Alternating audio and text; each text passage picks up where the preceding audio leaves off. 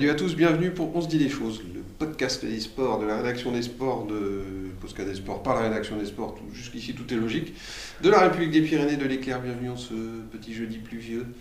On a chacun mis sa petite laine euh, en prévision de jours, euh, de jours chargés, malgré tout. On va se réchauffer, je vous rassure. Euh, dès ce week-end, avec deux de nos principaux clubs qui chaussent basket aux écrampons à des horizons différents et d'autres qui ont une actu euh, quand même euh, assez chargée aussi. Donc euh, il y a une fuite dans le studio. Donc si vous entendez des plocs-plocs à intervalles réguliers, c'est vous, vous découvrez une fuite dans le studio. Une grenouille. D'ailleurs, si un, architecte ou les bâtiments de France nous entendent, vous pouvez vous adresser au standard. Merci. Ce petit message passé, je fais les présentations autour de la table. El Capo, Christian Simpé. Salut Christian. Bonjour tout le monde et bonjour à ceux qui cherchent un repreneur. Euh, le repreneur, peut-être l'a-t-il trouvé, lui. On, attend la finalisation de ce beau projet. El Mago, Jean Forêt. Oui, bonjour à tous. Le repreneur va bientôt signer. Le repreneur va bientôt signer. À côté de vous, El Nino, Jérôme Carré. Salut Jérôme. Bonjour le Berne, bonjour la Soul. Au revoir la Super League, au revoir le top 15. oh merde C'est bon, bon bah, c'était la fin de ce podcast. Merci à vous de l'avoir suivi. Euh, bah, vous avez lancé le truc, allez hop, soyons fous. Hein. Le top 15, euh, Jérôme, il est parti aussi vite qu'il est venu. C'est euh, pour ceux qui aimaient bien les jeux télévisés de haute volée de qualité, c'est un petit remake du Camoulox auquel on a eu droit dans quelques jours. c'est racontez-nous un peu ça. Ben oui, effectivement, c'est un petit remake du Camoulox, effectivement, puisque la Ligue nationale de rugby a éventuellement songé à passer à un top 15. Alors l'histoire, c'est en gros que euh, certains présidents qui sont à la lutte euh, pour le maintien en, Pro D2 et en top 14 bah, se sont dit, tiens, si on élargissait la Pro D2 et le top 14 pour essayer de d'amortir un peu les catastrophes euh, économiques d'une descente, bon, qui en plus dans ce contexte de pandémie est encore accentué, mais qui fait un peu partie aussi du sport en fait. Hein. Chaque équipe qui descend euh, chaque année, euh, évidemment que c'est une catastrophe économique, c'est certain.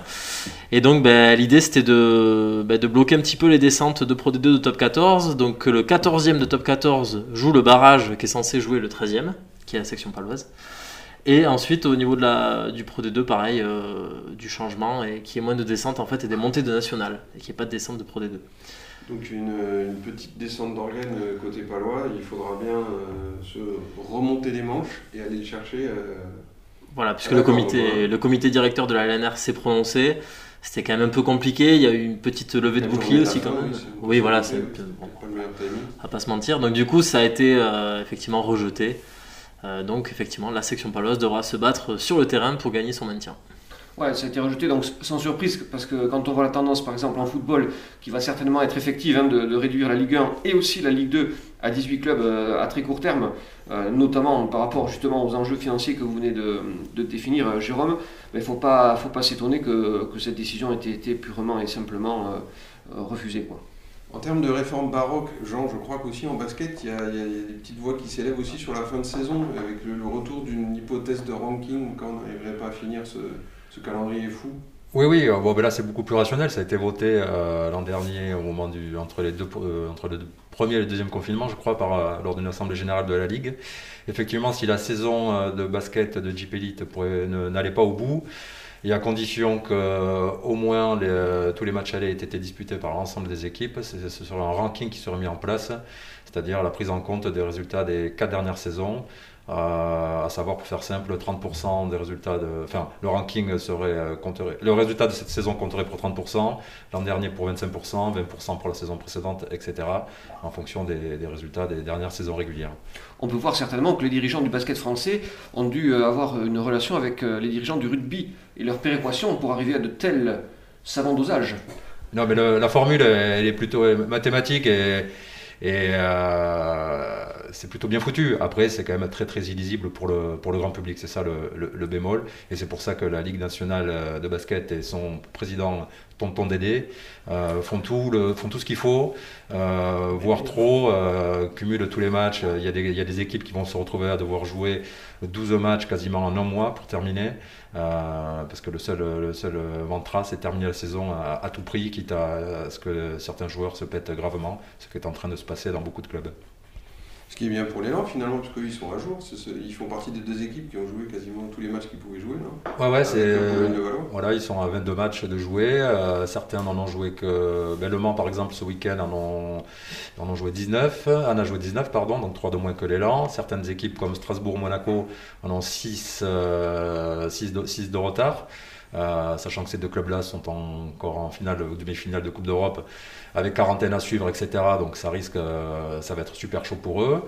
Euh, pour d'autres aussi, qui, sont, dans la deuxième partie de, tableau qui concerne l'élan, effectivement, vont avoir un calendrier assez épais et pour lequel l'élan, même si lui aussi va devoir enchaîner 9 matchs lors du, de fin mai à mi-juin, donc 9 matchs en 3 semaines et demie, certaines équipes, ça va être 12 matchs. 13. Ouais, effectivement, donc ça va être, avoir un peu de, un peu d'arnica dans les, dans les, dans les trousses informatiques. Voilà, avec, euh, avec quand même le.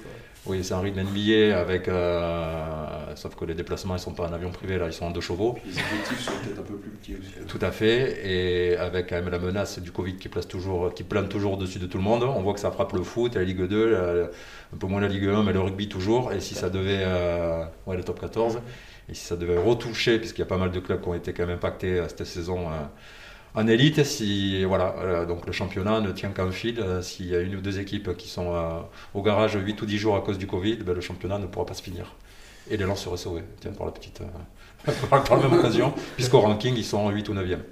Il n'y a pas une dimension historique en même temps qu'ils voulaient mettre aussi dans le ranking. Ils l'ont enlevé ça finalement. C'est pas une dimension historique, c'est euh, c'est les labels. euh, labels, euh, il y a trois labels décernés par la Ligue, or, argent, bronze, j'imagine.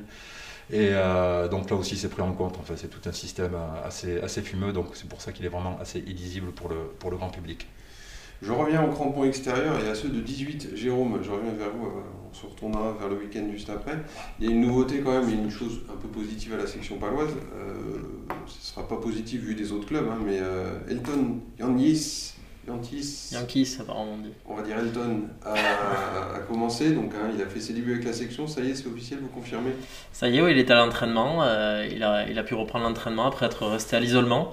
Bon, on lui avait emmené du matériel pour qu'il puisse se préparer, on lui a emmené les plans de jeu pour qu'il potasse. Donc on imagine que tranquillement, en, caleçon, dans, son, dans sa petite chambre d'hôtel, il a étudié euh, tous les plans de jeu de la section, tous les lancements. Donc euh, bah, écoutez, il est, il est prêt en tout cas à jouer. Donc il faudra voir comment il s'adapte, euh, si physiquement ça va. Mais en tout cas, il est là, ouais. Il est là et bien présent. Objectif Armandie. Oui, objectif Armandie, ce déplacement à Agen. Choc. Le 8 mai qui sent déjà la poudre, puisque tout sent un petit peu la poudre en ce moment.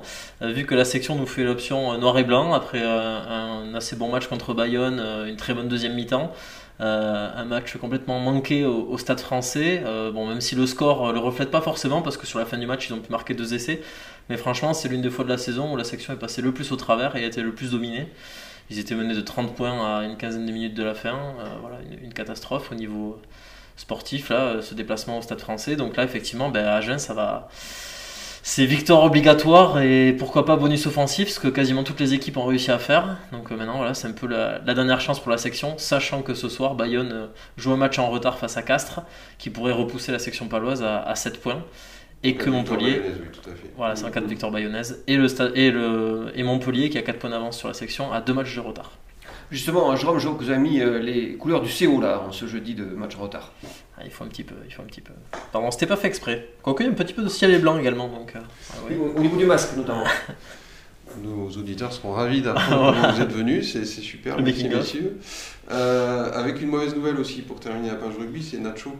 Nacho Man, qui, Ouais. euh, Caillès, donc il laisse un avant-bras sur le synthétique de Jean-Bouin. Nacho Caillès qui laisse un avant-bras effectivement en fin de match euh, qui est sorti effectivement a bien entendu hurler donc on se doutait que c'était pas c'était pas rien du tout il a pu sortir sur ses deux pieds mais effectivement bah, le, le bras droit euh, l'avant-bras pardon est, est cassé donc il va devoir passer sur la il est passé sur la table d'opération et il sera out 4 ou 5 mois donc on, on le reverra pas d'ici la fin de saison ce qui tend à nouveau la situation au niveau des, des piliers puisqu'avec l'arrivée de Max Van Dijk ça avait redonné un petit peu d'air et quelques solutions et là, à nouveau, ça va être euh, un peu compliqué. Donc, a priori, Nicolas Corato devrait faire peut-être la navette pour passer plus à gauche.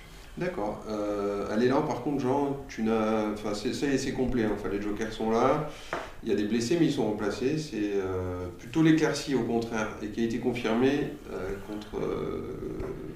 Euh, contre euh, ben oui, contre le Portel. le portel, va chercher la claque. Oui, oui, euh, confirmé, on va dire, avec la manière, même plus 22, euh, plus 26 à un moment donné.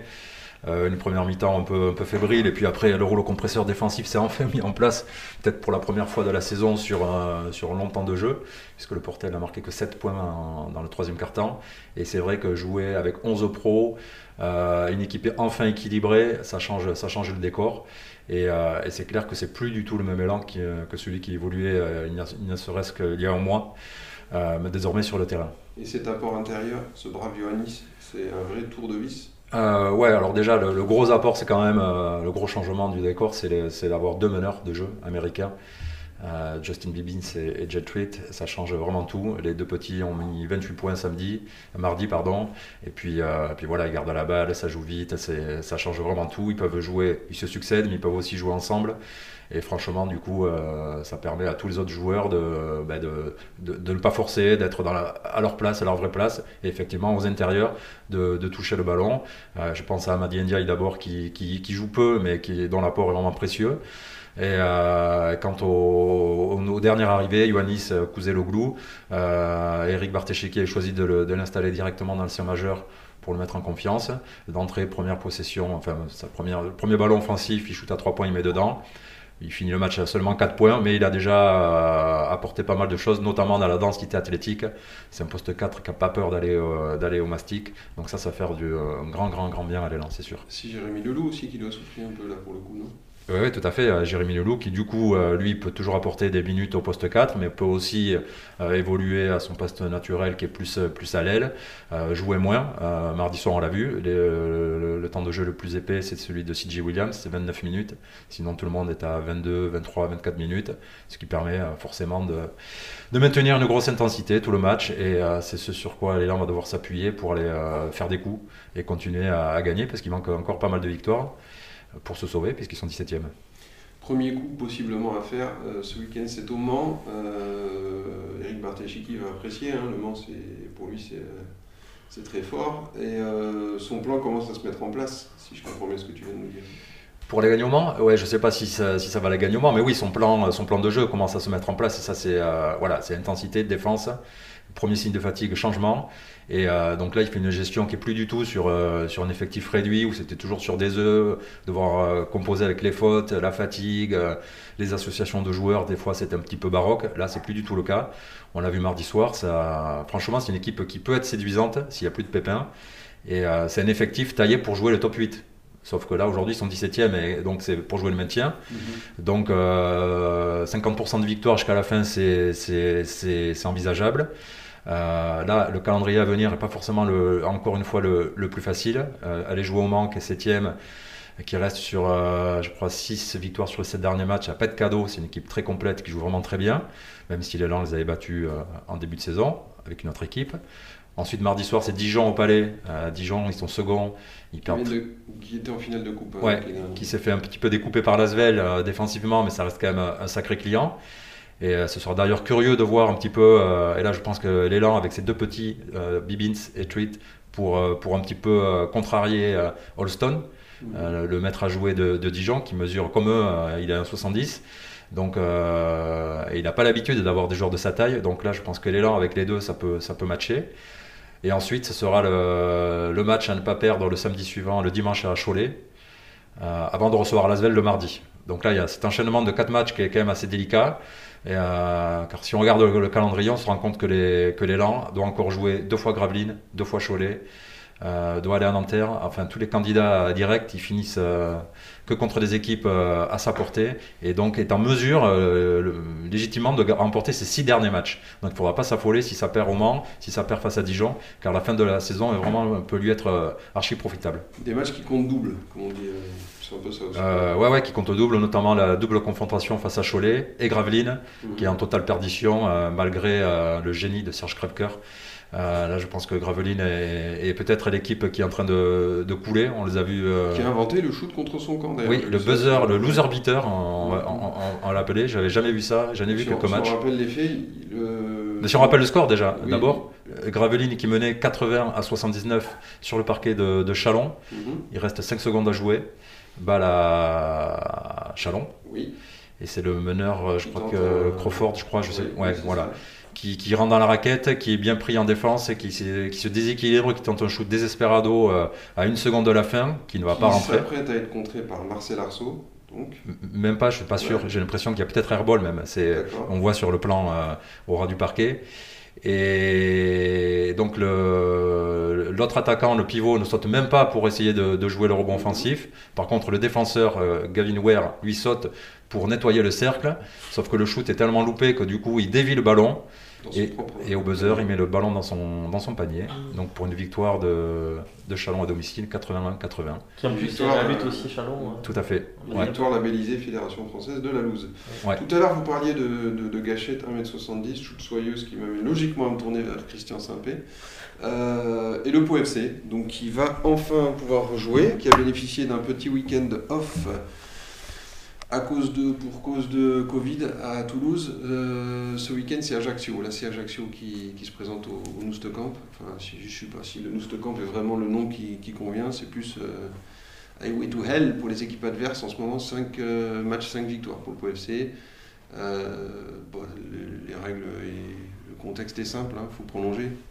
Absolument, disons que là c'est la balle de match pour le POFC puisque l'autre jour, euh, Didier Tolo comparait un petit peu euh, la situation des Palois à celle d'un joueur de tennis qui se retrouve euh, à jouer le jeu décisif.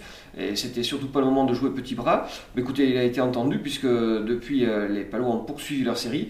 Et une victoire ce samedi 1er mai face à Ajaccio les amènerait à 42 points. Et même si mathématiquement ça serait pas fait, on peut dire que sportivement, ils seraient quand même à l'abri vu les dernières confrontations qui restent à jouer et vu qu'ils ont un match en retard. J'allais dire que vu les enjeux en Ligue 2, on l'a déjà rappelé dans nos colonnes il n'y a pas longtemps, le classement est important aussi financièrement pour la répartition des droits télé. C'est presque le, challenge qu'ils doivent se fixer, hein, finir le plus haut possible pour euh, récupérer le plus possible quand les droits auront été négociés, bien sûr, parce que c'est toujours pas le cas. il y aura des droits. Pour l'instant, la Ligue 2 donc, est diffusée par Gulli l'année prochaine, euh, ou alors sauf repreneur.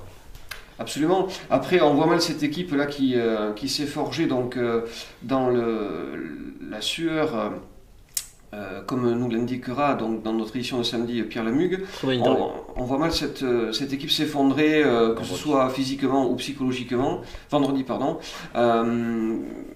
voilà, euh, elle jouera au contraire en plus libérée de la pression qu'il peut y avoir du, maintien et on pense que ce sera euh, sous le sceau du, plaisir et qu'elle peut encore euh, régaler les supporters parce que c'est vrai que depuis plusieurs matchs quand même on voit de, de très belles choses au niveau football de la sueur du plaisir, le premier podcast interdit au moins de 16 ans. Merci Christian. Je crois sur M6 un dimanche soir. Waouh, j'en ai les poils. Euh, et aussi le POFC qui retrouve euh, des éléments moteurs. Ils y avaient réussi hein, d'ailleurs hein, à son passé avec vraiment beaucoup de réussite et de talent. Je pense à Diarra notamment, qu'il retrouve ce, samedi. Absolument, et ça a été l'occasion euh, de voir Steve Busnard au poste de milieu récupérateur avec une prestation fort convaincante. Et donc ça aussi c'était un enseignement euh, très intéressant du dernier match. Mais effectivement, euh, on aura donc conférence de presse ce, jeudi pour confirmer ça. Mais on espère en tout cas qu'il se présente au complet et, sans blesser, ce qui a été aussi un ingrédient important sur cette deuxième partie de saison, de minimiser le nombre de blessures.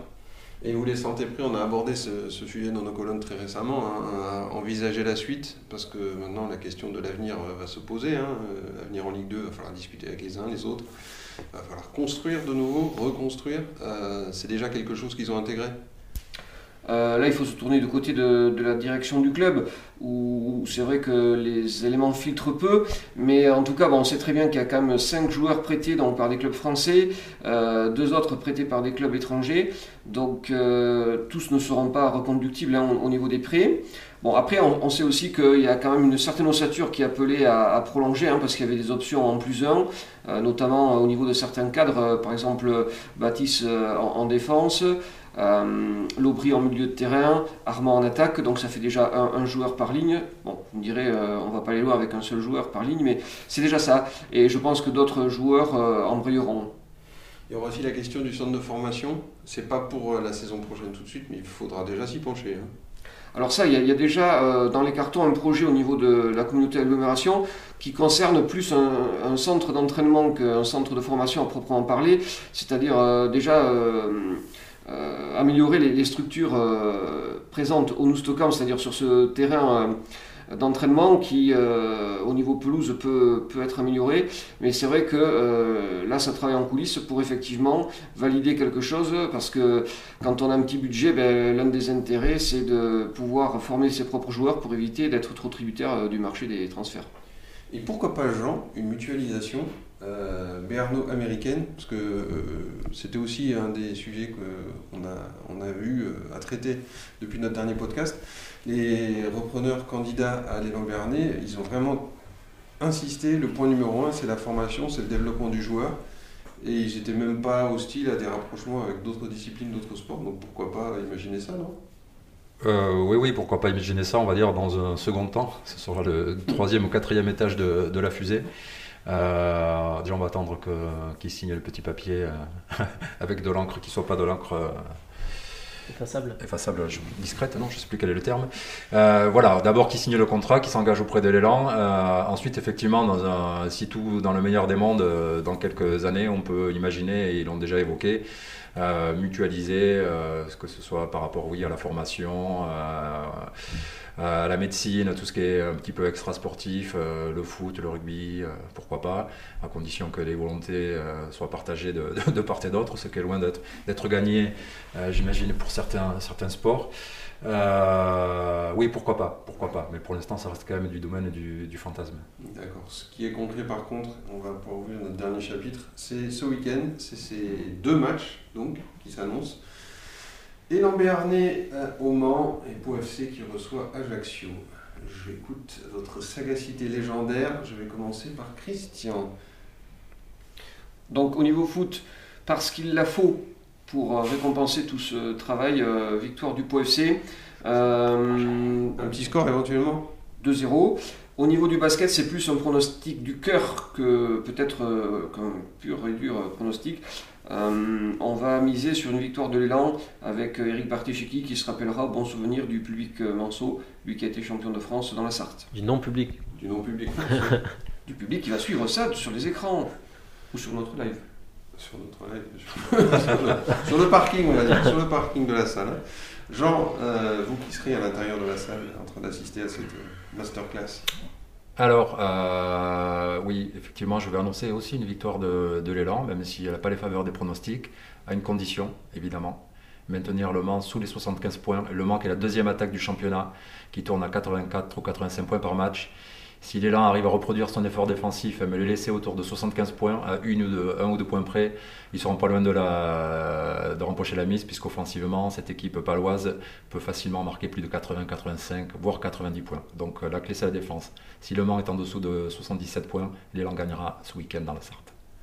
Quant au Pau Foot, Pau FC, euh, Christian, je te souhaite une belle victoire. Je souhaite une belle victoire au Pau FC, 3-1, en étant mené à 0 à la mi-temps de la largesse et de la résilience.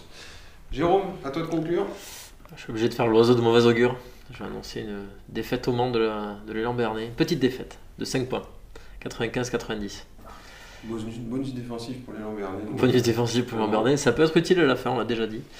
Et euh, au niveau du foot, bon là par contre, je vais suivre mes camarades et miser sur une victoire du POFC 2-1 avec le but euh, de mon attaquant amulette évidemment, Myron George qui était quand même assez royal sur sa dernière sortie contre Qui a régalé quand même un peu contre ça. On va rester sur cette image mentale positive et chatoyante euh, pour la fin de ce podcast. Merci à tous euh, de nous avoir supportés une fois de plus.